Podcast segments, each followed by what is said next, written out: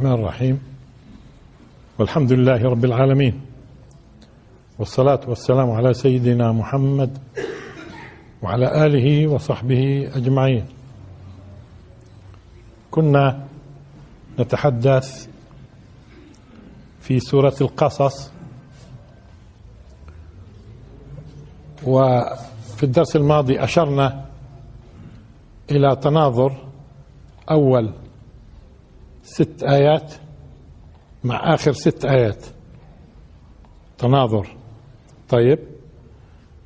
وركزنا في البداية في عدة دروس على ثلاثة الثالثة والرابعة الخامسة السادسة أربعة.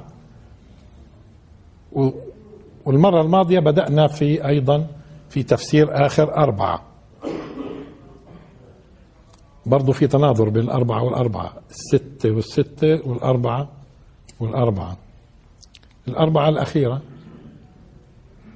آه، أو الآيات الأربع في اللغة يعني. الأخيرة فيها كأنه توصيات وخصوصا أنه يعني أمتنا بتتعامل مع قوى طاغية طغاة سواء كان دول أو ملوك وزعماء سلطات إلى آخره. طغيان. فكيف بده يكون المواجهة؟ أو كيف بدك تتقدم أنت بدعوة الله سبحانه وتعالى؟ أول شيء إذا نرجع للآية 85 اللي شرحناها. أعوذ بالله من الشيطان الرجيم. إن الذي فرض عليك القرآن لرادك إلى معاد. قل ربي أعلم من جاء بالهدى ومن هو في ضلال مبين. حتى لما إذا بده يرجعوا ويردوا إلى مكة يرد الرسول صلى الله عليه وسلم لأنه هذه الآية نزلت في الهجرة.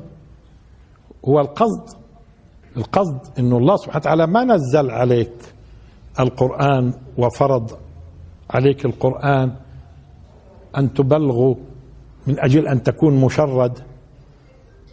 ولما هاجرت إيش حكمة الرب؟ أنت لا تدري لكن اعلم أنك في النهاية سترد إلى إلى القاعدة اللي انطلقت منها ليكون النور في العالم كله.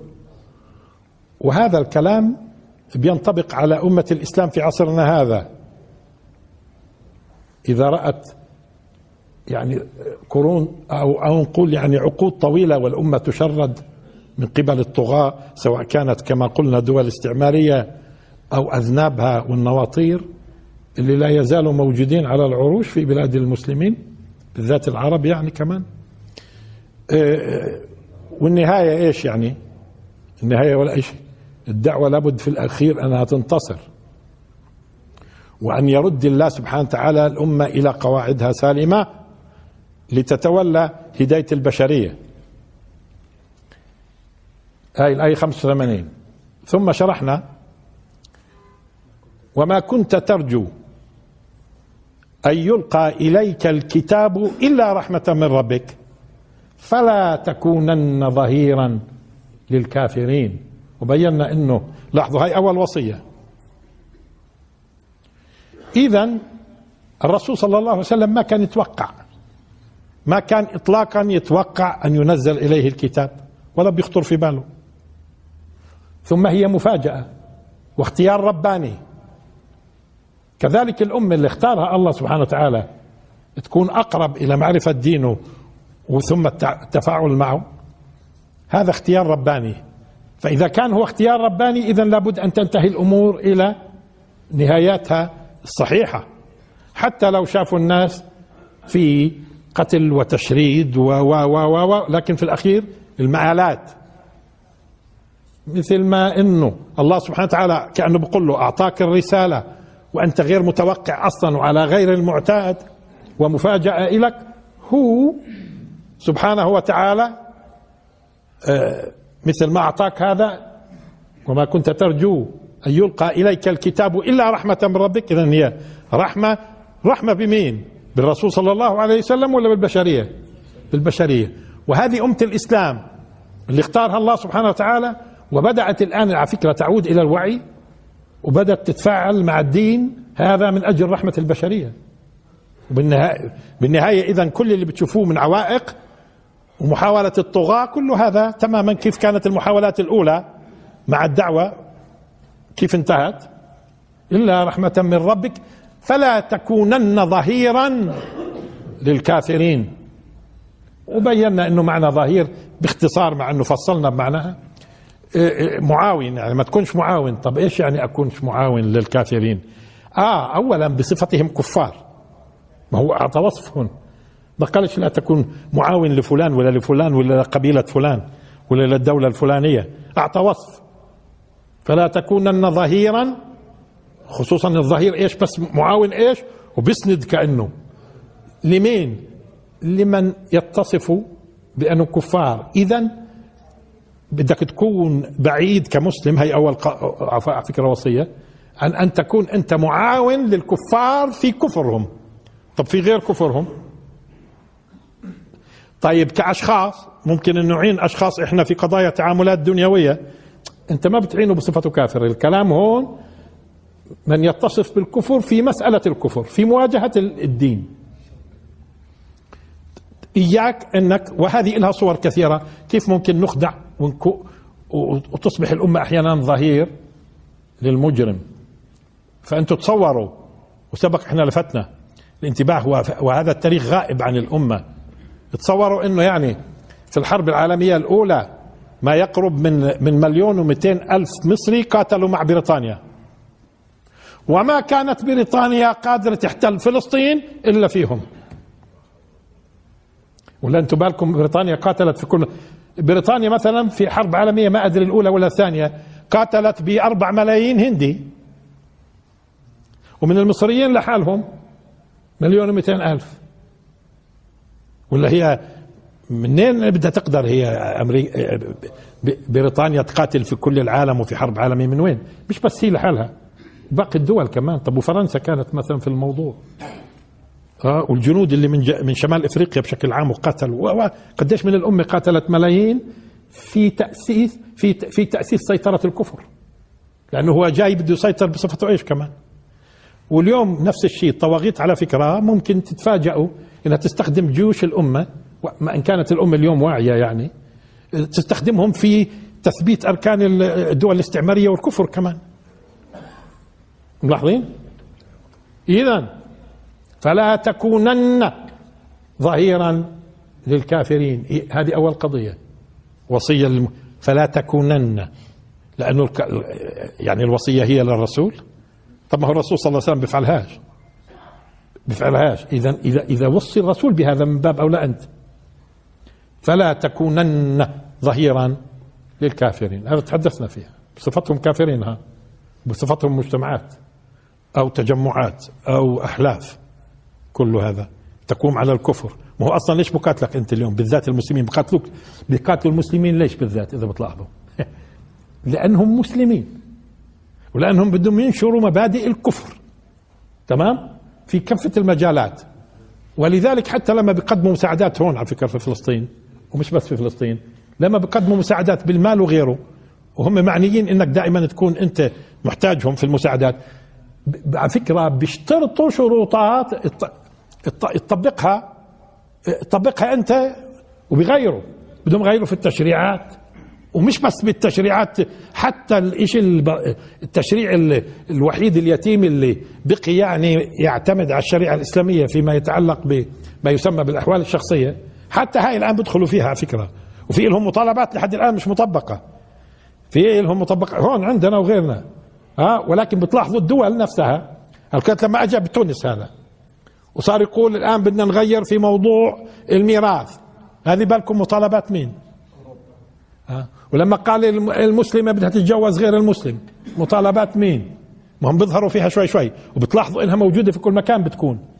والتغييرات اللي بتحصل في في القوانين المختلفة وبما فيها قانون الأحوال الشخصية اللي بتمسك بتمسك يعني شخصيا كمان.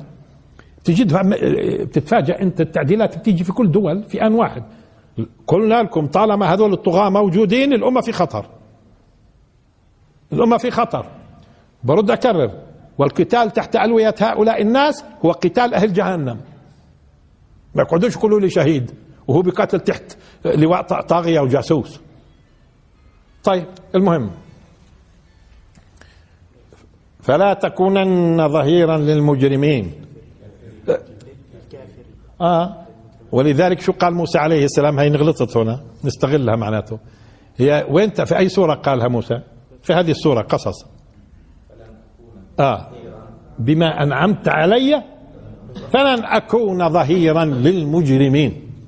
هذا موسى عليه السلام. أنعم الله عليه بالتوبة. أنعم الله عليه بالتوبة. مش بس الرسالة قبل الرسالة هذا الكلام. أنعم الله عليه بالتوبة. قال ربي بما أنعمت علي فلن فلن. شوفوا فلن. أكون ظهيرا للمجرمين. كيف لما ينعم عليه كمان بالرسالة؟ إذا كان بالتوبة وهيك كيف بالرساله في السورة نفسها اللي هي سورة القصص. ولا يصدنك مش ولا يصدنك ولا يصدنك هم يعني. أما ولا يصدنك ممكن تحمل معاني.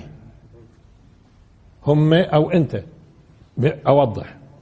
الكت صد بنعرف صد إن شاء الله. صد هذه ممكن تكون بتأخذ أو بسموه بيقولوا فعل متعدي وممكن تكون لازم. كيف يعني لازم؟ يعني ما بتأخذش مفعول به. مثلا صد فلان. صد الرجل. هو صد. هو صد. بعد ما نعرف شو معناه صد. صد الرجل. أما لما نقول صد الرجل الرجل هي صارت إيش؟ متعدي. هي صارت متعدي. إذا ممكن يأتي صد لازم يعني لا يأخذ مفعول به فنقول صد الرجل اذا هو اللي صد. إذا افترضنا إنه صد معناها امتنع يعني هو اللي امتنع. وأما صد الرجل الرجل إذا افترضنا إنه صد بمعنى منع معناته هو منع غيره. وصدها ما كانت تعبد. هذه بده يكون الفعل هون إيش؟ متعدي. كيف الفعل إذا أضيف هذا إلى ضمير فبصير إيش؟ متعدي. آه. صدك وصدهم أيوه مثلا صدك غير عن آه إذا صدك وصده معناته هذا متعدي. مش هيك؟ اللي هو ما هو إحنا بنحب ما ندخلش فيكم في النحو بالذات. لأنه النحو هذا نشأ بعد بعد أبو بكر وعمر وفصحاء العرب. النحو بعدين اجى لا هو لو تأخذوا اللغة مباشرة بيكون أفضل. بيكون زي ما أخذوها بلغاء أبو بكر باقي بيعرف النحو وغيره. نأخذ اللغة هيك صافية. بيساعدنا النحو طبعا. مش تقولوا بيهجم على النحو قاعد ولا؟ آه. لأنه النحو هو قواعد استقرائية استقرأت اللغة العربية وخرجت بقواعد. والقواعد لها شذوذات. لا. لا لا هو بقول لك إذا في ضمير بتكون متعدية. آه, آه. صد. صد. اذا صد هو؟ لاحظوا. صد يصد وصد يصد. زي ما بنقول شد يشد شد يشد. إذا صد ممكن تكون اذا صد يصد. صد يصد. طب وردت يصد في القرآن؟ يلا أشوف. ولما ضرب ابن مريم مثلا إذا قومك منه يصدون. يصدون. طب ما هي أصلا قرئت أيضا يصدون. قرئت أيضا يصدون. يعني خمسة من القراء قرأوها يصدون وخمسة من القراء ما هي القراءات العشر المتواترة غير الأربعة الشاذة اللي تلحق فيها المتواترة. متواترة لأنه شرط التواتر هذا ضروري حتى تكون معترف فيها القرآن. العشر قراءات اللي أخذت عن الرسول صلى الله عليه وسلم آه خمسة منها إيش قلنا؟ يصد يصدون. وخمسة يصدون. وإيش الفرق الآن؟ بنشوف الآن إذا صحيح في فرق. لأنها شوف السيرة قضية إذا قومك منه يصدون. خلينا نشوف الآن أو يصدون عفوا. خلينا نشوف أول شيء الصد. الصد مثلا بعضهم بفسروا المنع. لا بس ما هو المنع؟ من ناحية اللغة إذا أنت منعت نفسك أو امتنعت يعني إذا فيش فعل من أصله. وإذا منعت غيرك معناته منعت من الفعل من أصله منعت خلاص انتهى. امتناع. والامتناع مش امتناع الشخص نفسه صور من صور الصد. تمام؟ إنما الصد هو لاحظوا لازم يكون فيه انصراف. لازم يكون فيه انصراف أو صرف. انصراف إذا الفعل لازم وصرف للآخرين إذا الفعل آه كيف بتصرفه الآن؟ أنت بتحاول تجعله يبعد عن الشيء القادم اللي اللي, اللي هو مقبل عليه. كيف بدك تمنعه؟ بتحاول تصرفه بأساليب مختلفة مش أنت اللي تحاول. إيه، بأساليب مختلفة ولكن أي صرف منهم؟ الصرف الشديد. حتى يسمى إيش؟ صد. حتى يسمى صد. إيه، لازم يكون صرف شديد. الرد سبق لأنه وردت الآيات في الآيات فيها رد. لرادك إلى لا الرد فيه إرجاع إلى من حيث جاء. الرد من حيث جاء. رده.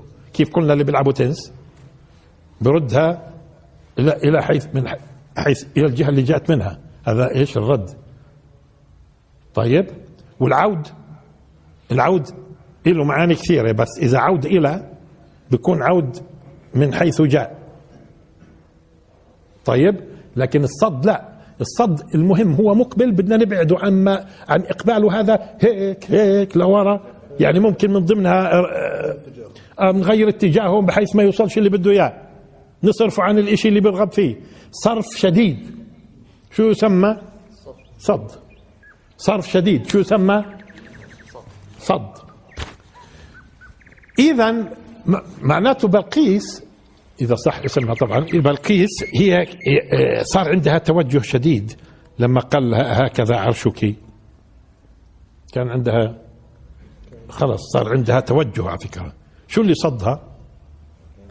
آه العبادات السابقة وكيف تربت وعاداتها وتقاليدها والعقيدة السابقة صدتها. وكثير من الناس اللي بصدهم على فكرة عقيدتهم السابقة. ولذلك أنا بجوز رويت قصة بدي ارويها كيف إنه بصد. المحامي رحمه الله مات من فترة يعني أكم من سنة. حدثنا القصة التالية. هو محامي كان آه، وهذا قبل الانتفاضة. فقال لي بتعرف المحامي الفلاني اللي هو كان أكبر محامي في رام الله مسيحي بدناش أسماء بلاش قرائبه يزعلوا آه فكان آه، عمره في السبعينات الرجل في حينها. قال كنت جاي أنا وياه من القدس وراكب جنبي أنا راكب جنبه في السيارة وهو بسوق. وهو بسوق. شوف محامين اثنين محامين. يعني شوف ما هو ده استشعار إعجاز القرآن حسب تخصص الإنسان على فكرة. أهل اللغة بيستشعروا اعجازه البلاغي. أهل العلوم مختلفة بيستشعروا في الموقع المحاماة بالذات في التشريعات. بيستشعروا بالتشريعات. المحامين. فاثنين محامين. واحد أكبر محامي في البلد مسيحي. قال بسوق السيارة وإحنا جايين من القدس. فبدأت أشرح له آية المداينة شو بتتضمن من آه، تعليمات. طبعا هو بشرح له آية المداينة. آية المداينة فيها تفصيلات. طب هذا محامي بيفهم تفصيلات كيف نقيد الديون والى اخره ومين اللي بيملي ومين؟ تفاصيل طويلة أطول آية في القرآن. تمام؟ قال وإذا به الرجل وأنا بشرح له آه، بخفف سرعة وبصف على جانب بصف سيارة وبطفي وبتطلع علي وبقول لي أي هذا في القرآن؟ يعني بتضحك علي يا فلان؟ لأنه شو بيسمع قاعد؟ بيسمع تشريعات فيها من الدقة شيء عجيب. يعني يا دوب اليوم في عصرنا متعلمينه. شو عرفهم 1400 سنة؟ تتصور إنه قاعد يعني المحامي المسلم بضحك عليه مشان يسوق له. مشان يسوق له. طيب؟ فاستغرب. طيب هو يبدو نفسه المحامي إذا كنت مش ناسي أو قصدي ناسي مش اللي هو. بيقول له في يوم من الأيام للمحامي هذا اللي روى القصة بيقول له يا فلان أنت بتظن هذه التشريعات ممكن يأتي فيها بشر الموجودة في القرآن؟ هذا مين اللي بيحكي؟ المسيحي. فالمسلم شو قال له؟ طب اسلم وخلصنا. يعني ما دامك بتقول لا يمكن ي... بتسلم وخلصنا. شو رد عليه؟ قال له إيه بدك إياني أعيش سبعين سنة مسيحي وبعدين اخرتها أسلم.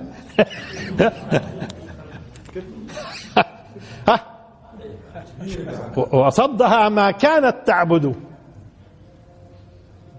صرفها عن صرف شديد. لأنه بده يشد ليش؟ مشان تنزعها من موقفها.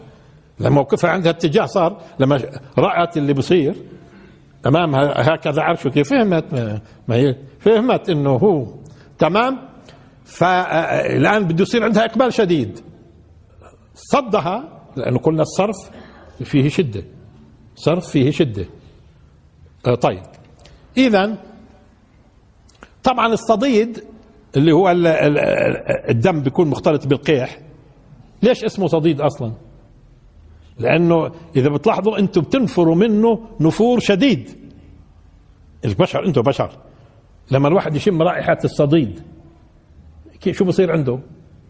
نفور شديد بانصراف شديد. عشان هيك شو اسمه؟ صديد. ويدخل فيها على فكرة الدار الفلانية بصدد الدار الفلانية شو المقصود؟ وأنا بصدد فعل كذا وكذا. هذا كله على فكرة بانتهى له علاقة بالمعاني. تفاصيل طويلة مش وقته خلينا فيها هون. ولا يصدنك. لاحظوا يصد مش يصد.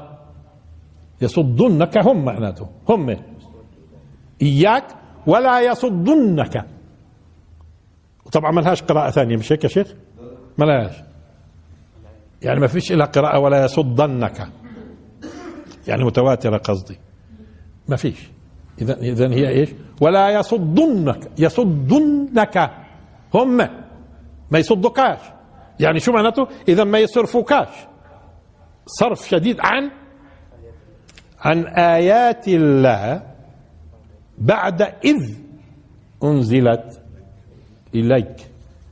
بدكم تنتبهوا إنه معناته أول أول وصية إياك تكون ظهير للمجرمين.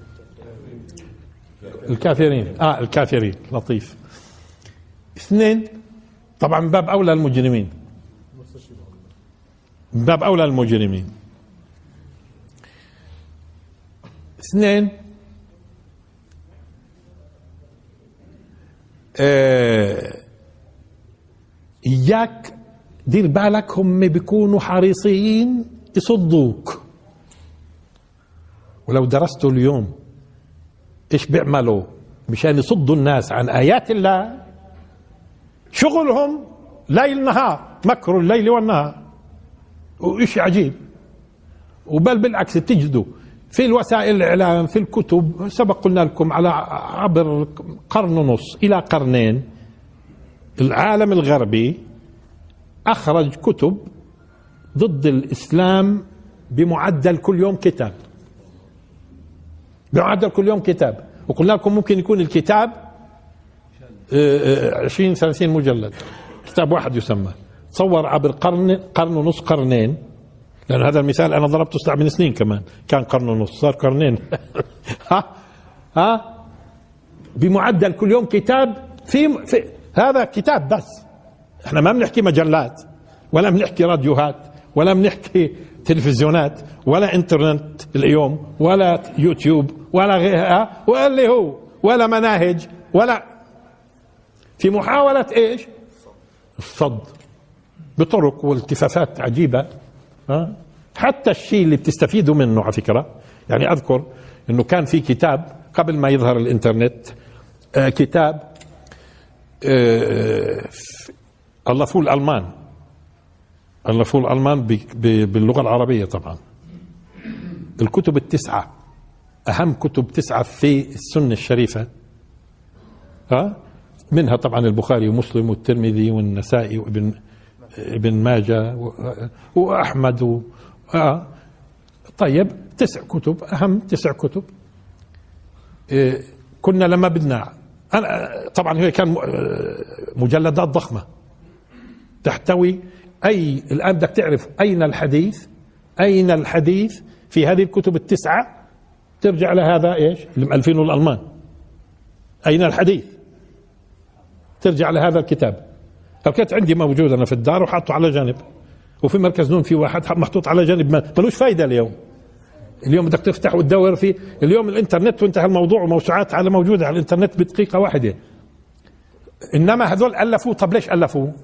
ألفوا من أجل أن يسهل دراستهم للإسلام. ومن قبل ومن قبلها على فكرة أيضا ألفوا معجم في القرآن مشان تعرف كيف طول الآية. حتى المعجم المشهور اللي هو المعجم المفهرس والمفهرس لمحمد فؤاد عبد الباقي مأخوذة فكرته عن الغربيين. اللي ألفوا قبله. ألفوا معجم في القرآن مشان يشوفوا كيف يطولوا بسرعة وألفوا في الحديث. تمام؟ هذا الكتاب اللي في الحديث الضخم أكثر من مرة بيوصل المسلمين بيطبعوه ثم يسحب من الأسواق. ليش؟ هم مألفينه وإحنا مشان تستفيدوا أنتوا؟ أكثر من مرة يسحب من الأسواق بعد ما ينتقل للأسواق العربية يسحب. ليش؟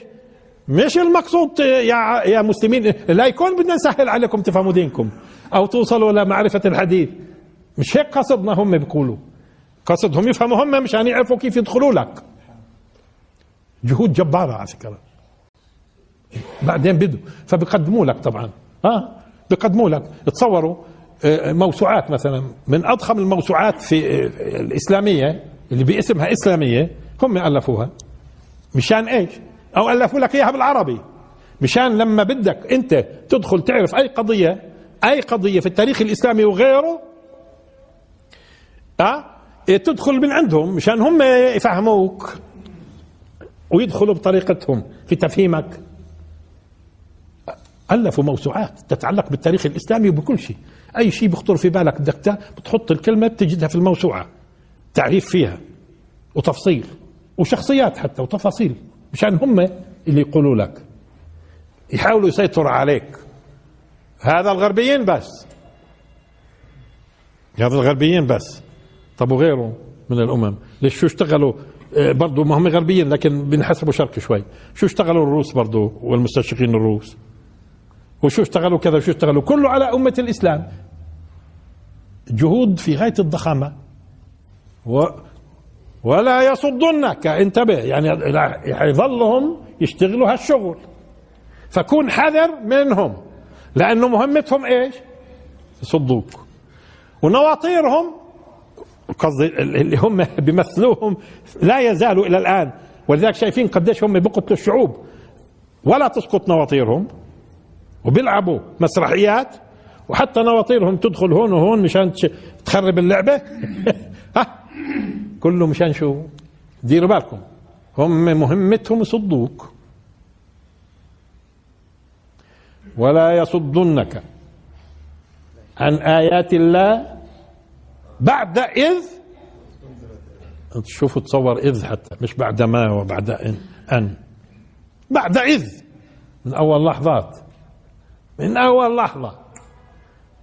تمام؟ بعد إذ أنزلت إليك وادعو إلى ربك. حتى مش إلى سبيل هون. هون ادعو إلى ربك. يعني هاي صارت القضية الأولى على فكرة اللي بدها تكون إحنا نفهمها تمام. إياك أن تكون ظهير للكافرين. اثنين في كفرهم طبعا وكونهم مجتمعات إياك انتبه وجواسيسهم راح يجعلونا ظهير إذا من ظ... إذا بنكون مش منتبهين. ولا يصدنك عن آيات الله. وجواسيسهم برضو بيشتغلوا في موضوع يصدوك كيف ممكن يصدوك آه أيوه هذا تبع السعودية يا أخوي الفتى آه هذا بيعمل قال لاحظوها في آن واحد قال بيعمل مسابقات في التجويد والقرآن وفي مسابقات في الغناء. في آن واحد. شوفوا. بيخلط بينهن. بيعملوا مع بعضهم قرآن وغناء. قرآن ورقص. قرآن و... آه كل هذا على فكرة محاولات الصد. هي جديدة محاولات الصد؟ لا. طب ولا شو السياسة الجديدة اللي اقتضت إنه تكشف الأمور؟ هو مجرد فتى غر هذا اللي في في السعودية؟ لا في وراء اللي بوجهه أصلا مش بس هو. ليش ما طلع هذا؟ تبع تونس في قضية الميراث طبعا ما اختيار برضه مش فتى زي هذاك غار ها؟ كلهم على فكرة. لذلك لازم تكون الصورة واضحة للأمة حتى نخلص من العفن هذا. بتحكموا في مصير الأمة. وطول عمرهم بيقاتلوا على فكرة. بيقاتلوا من أجل ترسيخ الكفر في الأرض. حتى لما بيعملوا لك مسابقة قرآن مشان يخدعوك. ولا يصدنك عن آيات الله بعد إذ أنزلت إليك وادعو إلى ربك. طالما الدعوة إلى الرب معناته تكملتها ولا تكونن من المشركين. إذا بدها تكون خالصة. الدعوة إلى الرب ها. الآن إحنا مش في سبيل الرب. الدعوة للرب نفسه. طيب هون شوي. آه نشوف الرب وبعد شوي في الآية اللي بعدها إيش يقول؟ ولا تدع مع الله. إلها آخر. لا إله إلا هو. شوفها كل شيء هالك إلا وجهه. له الحكم وإليه ترجعون. تنتهي الآيات. السورة طب رب رب إله. الرب طالما بقل التعريف خلص هو نفسه الإله الله. هو نفسه الإله الله. لكن الآن بدنا نشوف من ناحية معنى. ولا تدعو مع الله إلها. في الله وفي إلها. ولا تدعو مع الله إلها. وهناك آه، وادعو إلى ربك. الرب. الرب. إحنا لما بنتسامح في المعنى وبنعرف الرب شو بنقول بنقول الخالق الرازق الواهب المربي. لكن هي حقيقة الرب شوف لما نتسامح في, في, في نقول الرب الخالق الرازق الواهب المربي. هو حقيقة فعلا رب بالذات لها علاقة بالتربية. يعني مش معنات الرب يعني الخالق. دققوا معي. كلغة لغة. لغة. الرب مش الخالق. طب بقول الرب المالك والسيد. لا هو في الرب في الأصل مش المالك السيد. طب كيف صار الرب هو المالك السيد؟ وكيف صار الرب هو آه، الخالق؟ في تعريف طب نشوف أول شيء رب. رب يرب التربية هي التربية. اللي هي إيش؟ الارتقاء بالشيء. لحظها الارتقاء بالشيء درجة فدرجة فدرجة في محاولة الوصول فيه إلى الكمال أو التمام. إذا التربية شيء هي على فكرة. إحنا لما بنربي في أي باب. تربية رياضية مثلا. إذا ننتقل فيه من حالة لحالة مشان نبلغه الكمال. كمال أجسام مثلا. ها الكمال والتمام. هذه شو بسموها؟ تربية رياضية. آه. طب وفي المدارس آه الأب والأم بربوا مشان إيش؟ يرتقوا فيه من حالة لحالة لحالة لحالة لحالة. في التعليم مثلا ما هي جزء من التربية. بعلمه أنا مشان أرتقي فيه من حالة لحالة لحالة في محاولة الوصول إلى التمام إذا في تمام. إيه، لأنها مستمرة العملية التربية الأصل تكون مستمرة. طيب وفي قضية الأخلاق والقيم برضه بنحاول ننتقل فيه من حالة لحالة. إذا لاحظوا إذا التربية فيها انتقال من حال لحال ولكن في طريق إيش؟ الصعود التربية في طريق الصعود. فالرب هو المربي هو اللي ينتقل في خلقه بخلقه من حالة لحالة إلى درجة الكمال والتمام البشري. وفي كمال وتمام دنيوي وبشري وفي كمال أخروي إلى آخره حسب الوظيفة حسب الوظيفة. هذا هو الرب. فيش فيه معنى المالك. فيش فيه معنى الخالق. فيش فيه معنى السيد. طيب لكن فيما بعد صار السيد. كيف؟ لأنه هذا الذي دققوا معي. لأنه هذا الذي يربي وينتقل فيك من حالة لحالة صاعدا ما هو هذا غالبا مين اللي بيشتغل هالشغل المالك أو السيد. طب من باب أولى الخالق. ومن هون صاروا يقولوا إنه الرب هو ال ارجع إلى ربك فاسأله ما بال النسوة اللاتي قطعن أيديهن. اذا هذا رب شو كاين سيده هذا؟ هذا الملك يبدو. لكن سيده من أي باب؟ ما هو بجوز متربي بحضنه في حتى مربيه هو. اذا مربيه حسب وظيفته. مربيه حسب وظيفته لايش بدنا إياه؟ يفرض إنه عسكري مثلا. آه بيربوهم عسكر عساكر مشان الوظيفة. يفرض خادم طباخ طباخ مثلا بيربوه برضه مشان يطبخ. مش هيك؟ آه لكن مين؟ فهو اذا صار الرب مع إنه هو الرب إيش الأصل؟ دائما يتجه ذهنك للتربية والانتقال بالناس من حال لحال. ولذلك بدأت الرسالة بسم الله الرحمن الرحيم الحمد لله أيوه مين هو الرب الرب المربي لأنه لأنه نازل الرساله لإيش؟ بس شو سبقها؟ الحمد لله فالله مربي يعني الله الرب هو الرب تمام؟ وآخر شيء في في في, في القرآن إيش؟ قل أعوذ برب الناس ملك الناس إله الناس. اذا المالك إشي والرب إشي في المعنى. المالك إشي والرب إشي والإله إشي. طب ما هو الإله مالك ورب؟ هون. ما هو الإله؟ آه لكن هو بده يركز لك على معاني. ما هو الإله نفسه؟ الله. إذا كان الله مشتق من إله هكذا بنشوف الله هو المالك هو الخالق هو المربي. بنفصلوش. لكن من أي جهة؟ كيف الصفات؟ لما نيجي نقول عليم رحنا في صفة ما هو هو نفسه السميع هو هو نفسه البصير. مش هيك؟ هو الصفه هون إحنا من أي زاوية بننظر؟ ننظر إلى الله كونه مربي؟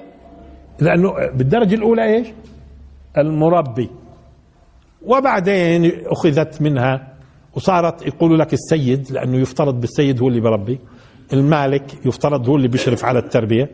الخالق طب الخالق ما هو الخالق برضه هو اللي بيربي اولا. ما هو ابتداء لما خلقك خلقك ضمن ضمن نقول قوانين معينة أو نظم معين نظام معين أنت وحولك وبيربيك. وبتجد لذلك الله سبحانه وتعالى خالق الطفل من أول ما يكون بويضة ثم حيوان منوي إذا صح تعبير حيوان. وبسموه شيء ثاني. المهم آه، زايجوت ثم هاي ماخذينها من الغربيين ما إحنا مش إحنا اللي قلنا. آه, آه بعدين بيبدأ إيش؟ تلاقوا إيش؟ وإذا به ينمو ينمو ينمو ينمو ينمو ينمو حتى يكتمل. هي الخالق بربي. هاي واضع برنامج. واضع برنامج في داخلك بحيث إيش؟ تتكامل في إيش؟ في الصعود. في الصعود في الصعود حتى يكتمل ويبلغ. تمام؟ هي الخالق هو اللي ربى. فبالتالي فيش تناقض الآن. الرب. هذا فيما يتعلق بالرب. نيجي الآن لموضوع قضية الإله. مش الله الآن الإله. لأنه الله اختلفوا العلماء اللغة. هل هو مشتق من آلهة؟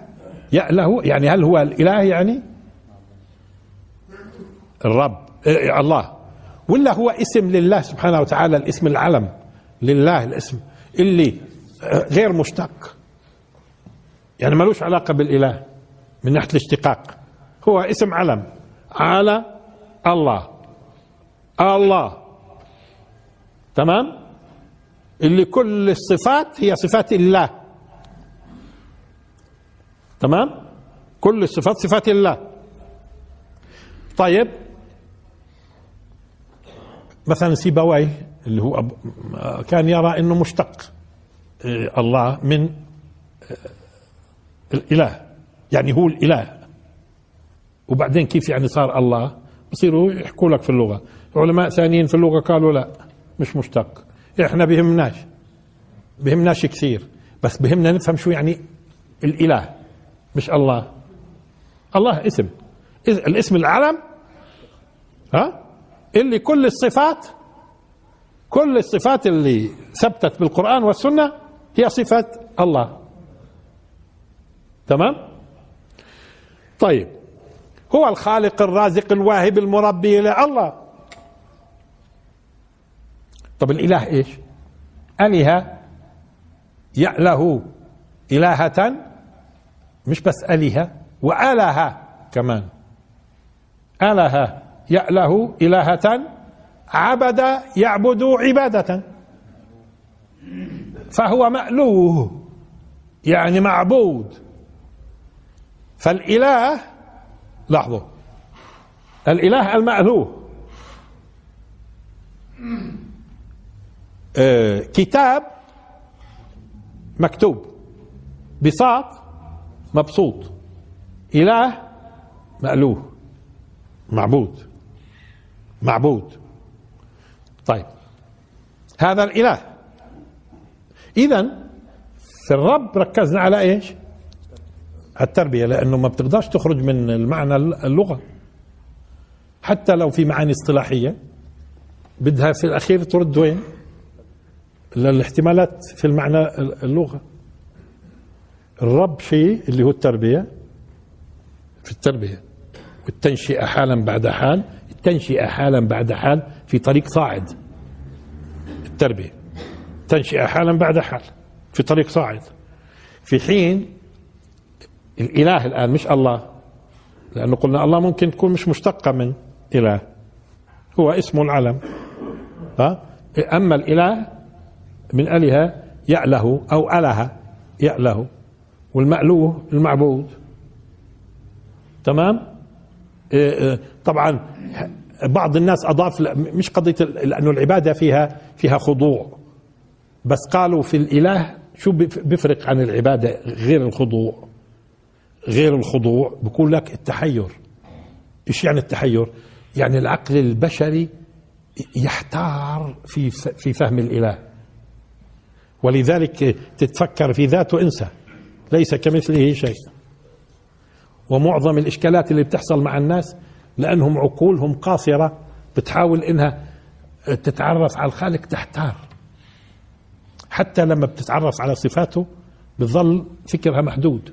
قدرة الإنسان فهو إذا هو كونه مألوه. طب إيش أفرق إنه زي ما قلنا مألوه يعني معبود؟ إيه, إيه مش معقول يعني نفس المعنى العبادة. المألوه بده يكون فوق قضية عبادة وبس. فقالوا بعض أهل العلم إنه لا فيه معنى التحير إنه يعني يحتار الخلق في مواجهة في في, في فهم الذات. ولذلك لا تتفكروا في ذات الله لأنك أنت إذا بدك تتفكر دائما لا يستطيع الإنسان أن يفكر إلا بعد إحساس سابق. وبالتالي كل الصور يعني تتصور الآن كل الصور اللي تدعها تضعها في ذهنك لأي شيء من الأشياء عن خبره سابقة. يعني المالح الحلو له صورة في دماغك. آه، مش هيك؟ النغم الجميل والنغم القب... لها صورة في دماغك. الحجر له صورة. كذا له صورة. آه، فبالتالي أنت آه، لا تستطيع أن تخرج عن في تصوراتك عن ما هو محسوس. حتى لما تتصور أشياء مش موجودة في الطبيعة مثلا تتصور أفعى من ألف راس أنت بتجمع الروس في افعى ها؟ تخترع شيء جديد بس كله صور إيش؟ كله صور. طب ليس كمثله شيء؟ ما تحاولش تتصور. طب بدك تفهمه؟ تفهم صفاته. حتى صفاته بتقرب لك المسألة تقريب. سميع. هاي بفهم أنا في عالم الأصوات مثلا. بصير. في عالم المرئيات مثلا. مش هيك؟ عليم نفهم العلم إحنا. بس إيش علمه هذا اللي يخترق الزمان؟ ويعلم لاحظوا يعلم المستقبل بكل تفصيلاتها. هذا شيء يحار العقل البشري فيه. وبالتالي أعقد قضية مسألة القضاء والقدر. لأن القضاء والقدر متعلقة بعلم الله السابق بحصول أشياء قبل حصولها. القضاء يتعلق بالعلم السابق. طب هذا شيء يحار العقل البشري. لذلك قضية لما نفسرها بأنها هي المألوه المعبود مش هيك القضية وبس. هو من تحتار الكائنات كلها إنس وجن وملائكة وكذا في فهم الخالق ومش بس بيحتاروا في فهمه كذات وكصفات وكأفعال مرات الحكمة ما ندركش الحكمة إحنا من أفعاله. هيو هيو بيخرج رسوله بيخرج رسوله من وبيطاردوه شو؟ بيترك المشركين يأذوه ويطردوه ويطاردوه. يعني نحار في الحكمة. لما تنظر للمآلات بتقول سبحان الله وين كان إحنا فهمنا. ولما بتنظر إنه المقصود مش بس أنت والمقصود عباد الله في مكان آخر بده يرحمهم. زي ما قلنا اليوم في الدعوة الإسلامية وما تواجه فيه دعوة الله من حرب والى آخره ولكن الجماعة مش عم بدركوا. كل ما كل ما حاولوا يطوقوا من مكان بتطلع لهم من مكان. شو المقصود؟ حكمه حكمة فوق. فيحار البشر. إذا في المألوه المعبود فيه حيرة أمامه. فيه حيرة أمامه فيه. طيب. إذا طيب. ولكن لاحظوا إنه كل أعوذ برب الناس أو أو قلنا في البداية إحنا في بداية الرسالة الفاتحة يعني ما تفتتح به الرسالة. بسم الله الرحمن الرحيم. وهي برضه والعجيب إنه أعاد الرحمن الرحيم كما مشان ينتبهوا البشر في شيء سر. بسم الله الله. الرحمن الرحيم أبرز صفتين من صفات الله.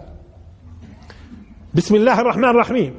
الحمد لله رب العالمين. الرحمن الرحيم. طب ما فهمنا. ما هي فيه بسم الله الرحمن الرحيم. التركيز. بسم الله الحمد لله. الآن الرب. هناك شو كانت؟ بسم الله. الرحمن الرحيم. الحمد لله. لا هيو. رب العالمين. الرحمن الرحيم. هون في موضوع التربية الآن. رحمته في التربية. وهناك الله الرحمن الرحيم. هون الله الرب الرحمن الرحيم. لذلك ممكن اليوم إيه، لما بدنا نبحث صفات الخالق ونردها هذه بتيجي لعند الإله هذه لعند الرب. الإله الرب طب ما هو الإله هو الرب. فبصير إشكالات.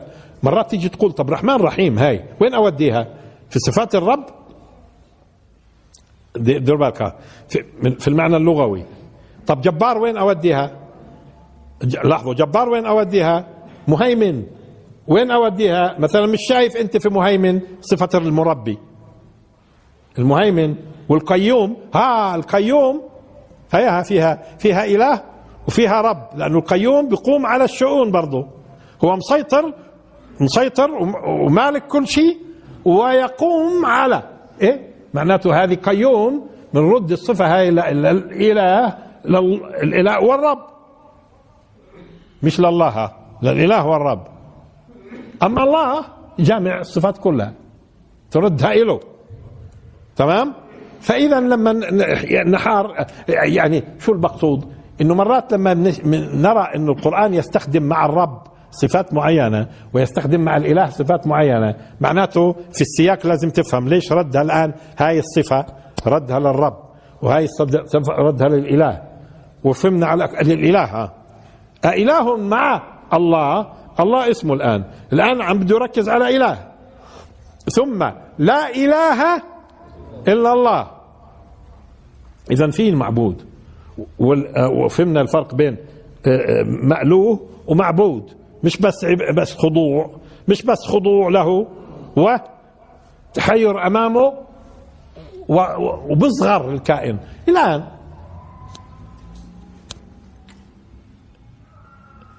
آه، وادع إلى ربك. ولا تكونن من المشركين. طيب. ولا تدعو مع الله إلها آخر. هي مع الله مش مع الرب. لأنه أصلا الله هو الرب. ولا تدعو مع الله ما هو أصلا الناس على فكرة. حتى الإله اللي بتعبده حتى لو حتى لو عبدت بالباطل الناس لو عبدت بالباطل ما جعلها تعبد بالباطل إلا لما هي نظرت لهذا المعبود نظر معين قبل ما تعبده. أعلت من شأنه؟ أعلت من شأنه؟ ووصفته بصفات جعلتهم يعبدوه. إذا معناته الإله مش بس المعبود. لأنه قبل ما يعبدوا إيش بيكونوا هم؟ وصفوه بصفات واعتقدوا فيه اعتقادات. لذلك إحنا ابتداء حتى تكون حتى عبادتك لله صح؟ لازم تكون مؤمن. إيمان صافي وفيش شرك؟ بأنه الله مش فقط المع... هو معبود. لا مثلا لاحظوا الآن نهاية الآية شو بقول؟ في الآية اللي بنقراها الآن الأخيرة. كل شيء هالك إلا وجهه له الحكم. هي ركز على إيش؟ له الحكم. هو القاضي هو الذي يقضي في الأمور هو الذي يحكم هو الذي يحكم هو الذي يلزم هو الذي هي ركز على هاي الصفة. له الحكم. لأنه دير بالكم هي أكثر ما بيخافوا منها الطغاة. لمن الحكم؟ أكثر ما بيخافوا الطغاة إيش؟ لمن الحكم؟ وبالتالي مش قلنا الآن الكلام كله أصلا في الموضوع. كل شيء هالك إلا وجهه له الحكم. طيب وإيش؟ وإليه ترجعون. مردكم كلكم إله الحكم إله دنيا وآخرة. ومردكم إله ولذلك اليوم أنتم بتظنوا إنه هالجواسيس هم لهم الحكم في الدنيا. والأمور رح تمشي زي ما بيريدوا. لا. لأنه الحكم لمين؟ من الذي يقضي؟ من الذي يحكم؟ من الذي يلزم؟ من الذي من له الحكم. طب شو ما طب شو علاقتها هاي؟ بنهي الآية فيها. ما هو البداية قلنا. إن فرعون علا في الأرض. مش هيك وجعل أهلها شيعا وبعدين هو نفسه اللي قال أنا ربكم الأعلى. ومش بس رب على فكرة ما علمت لكم من إله غيري. هو نفسه. فرعون. تمام؟ الطغاة. ما هم الطغاة على فكرة بهذه الطريقة بس أشكال وألوان. هم بي بي هم مثلا في الحكم هم اللي بي هم اللي بدهم يفرضوا عليك إيش هم اللي بدهم يفرضوا عليك القوانين والتشريعات وكذا. مش الرب. معناته هم بدهم يقولوا إحنا الرب. ثم إحنا الإله. ثم سلوكياتهم بتدل على أنهم بتصرفوا كآلهة تمام؟ الطغاة. وبالتالي إذا لاحظوا كيف انتهت الآية؟ ولا تدع مع الله إلها آخر. لا إله إلا هو. دير بالك له الحكم. كل شيء هالك إلا وجهه له الحكم. وإليه ترجعون. المرد يعني المرد له طيب. إذا أخذنا إياك تكون ظهير. للمجرمين الكافرين لأنه مفهوم الكافر أوسع أوسع من المجرم. وممكن يكون مجرم حتى بقول أنا مسلم وهو مجرم. طيب. إياك يصدوك وأكثر ما بيشتغلوا عليه يصدوك أمة الإسلام. ننتبه لهذا الكلام. وسائلهم اليوم في الصد كثيرة وأبواقهم الآن أبواق منتشرة في كل مكان للصد. تمام؟ ثم الدعوة بدها تكون إلى الله إلى ربك اللي ربك. خالصة له لأنه هو المربي الحقيقي. وإذا زعموا إنهم هم اللي بربوا الشعوب وتفاصيل كذابين ففي رب واحد. تمام؟ آه وإياك تكون مشرك. يعني شو معنى المشركين بقول لك طب إحنا موافقين معك مع الرب. لكن بلاحظ بدهم يدخلوا هم في الموضوع مشان يصيروا شركاء. هم بدهم يصيروا شركاء وبيخدعوك بخاع آه بقول لك آه آه, آه. ما هو على فكرة ويذرك وآلهتك. لما قالوا له ما هو برضه لما قال ما علمت لكم من إله غيري. يعني كأنه بده تمر الأمور من وين؟ من خلاله. لأنه هو له إله وأنا وأنتم لكم إله. أنا إلي إله. لذلك شو قالوا له؟ الملأ. ويذرك وآلهتك. اتذر موسى وقومه ليفسدوا في الأرض. ويذرك وآلهتك. اذا له الهه هو. وهدول الطغاة اليوم. بزعموا لك آه الله و... و... فهمنا. بس أنا شايف تصرفاتكم إنه برضه أنتم بدكم تكونوا واسطة مع الله وأنتم اللي تتحكموا لذلك إياك تكون من المشركين. وإيش كمان؟ ولا تدعو مع الله إلها آخر. إيه؟ طب ما هذا شرك برضه قبل شوي شو قال؟ آه لأنه هون في مسألتين. المسألة الأولى شو قال؟ وادعو إلى ربك. اذا في الد... أنت تدعو إلى الله. لا تشارك. إياك تشارك هون. طب ما في مشاركة ثانية. لاحظوا. ولا تدعو. بعدين شو قال؟ ولا تدعو. الآن صار إيش؟ صار مش بت... مش أنت تدعو إلى. هون صار أنت بتدعوه.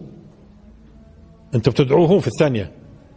ولا تدعو مع الله إلها آخر سواء في الزعم إنه في إله أو في الطلب منه أو في اللجوء له أو أو أو أو. طب اللجوء له إيش يعني؟ ليش أنا بلجأش للبشر؟ أو بلجأش للبشر أنا بس بكونش ظهير كمان أحيانا. لا فيما يتناقض مع مبدأ الألوهية مبدأ الربوبية. ديروا بالكم هلا بلاش يلتبس الأمر. أنت بت... ممكن تلجأ لبشر ولا لا؟ ممكن الجا لبشر ممكن تستعين؟ بستعين. بس بحيث لا يتناقض مع إيش؟ مع مبدأ الربوبية ومبدأ الألوهية. اللي جد دين وفصل فيها. اللي جد دين وفصل في هذه المسألة. تمام؟ هون اذا اذا اذا لما بدي الجا وأستعين أو الحكم أو غيره بحيث لا يتناقض مع مبدأ الربوبية ولا يتناقض مع مبدأ الألوهية. اللي هي لواحد بس. الله. تمام؟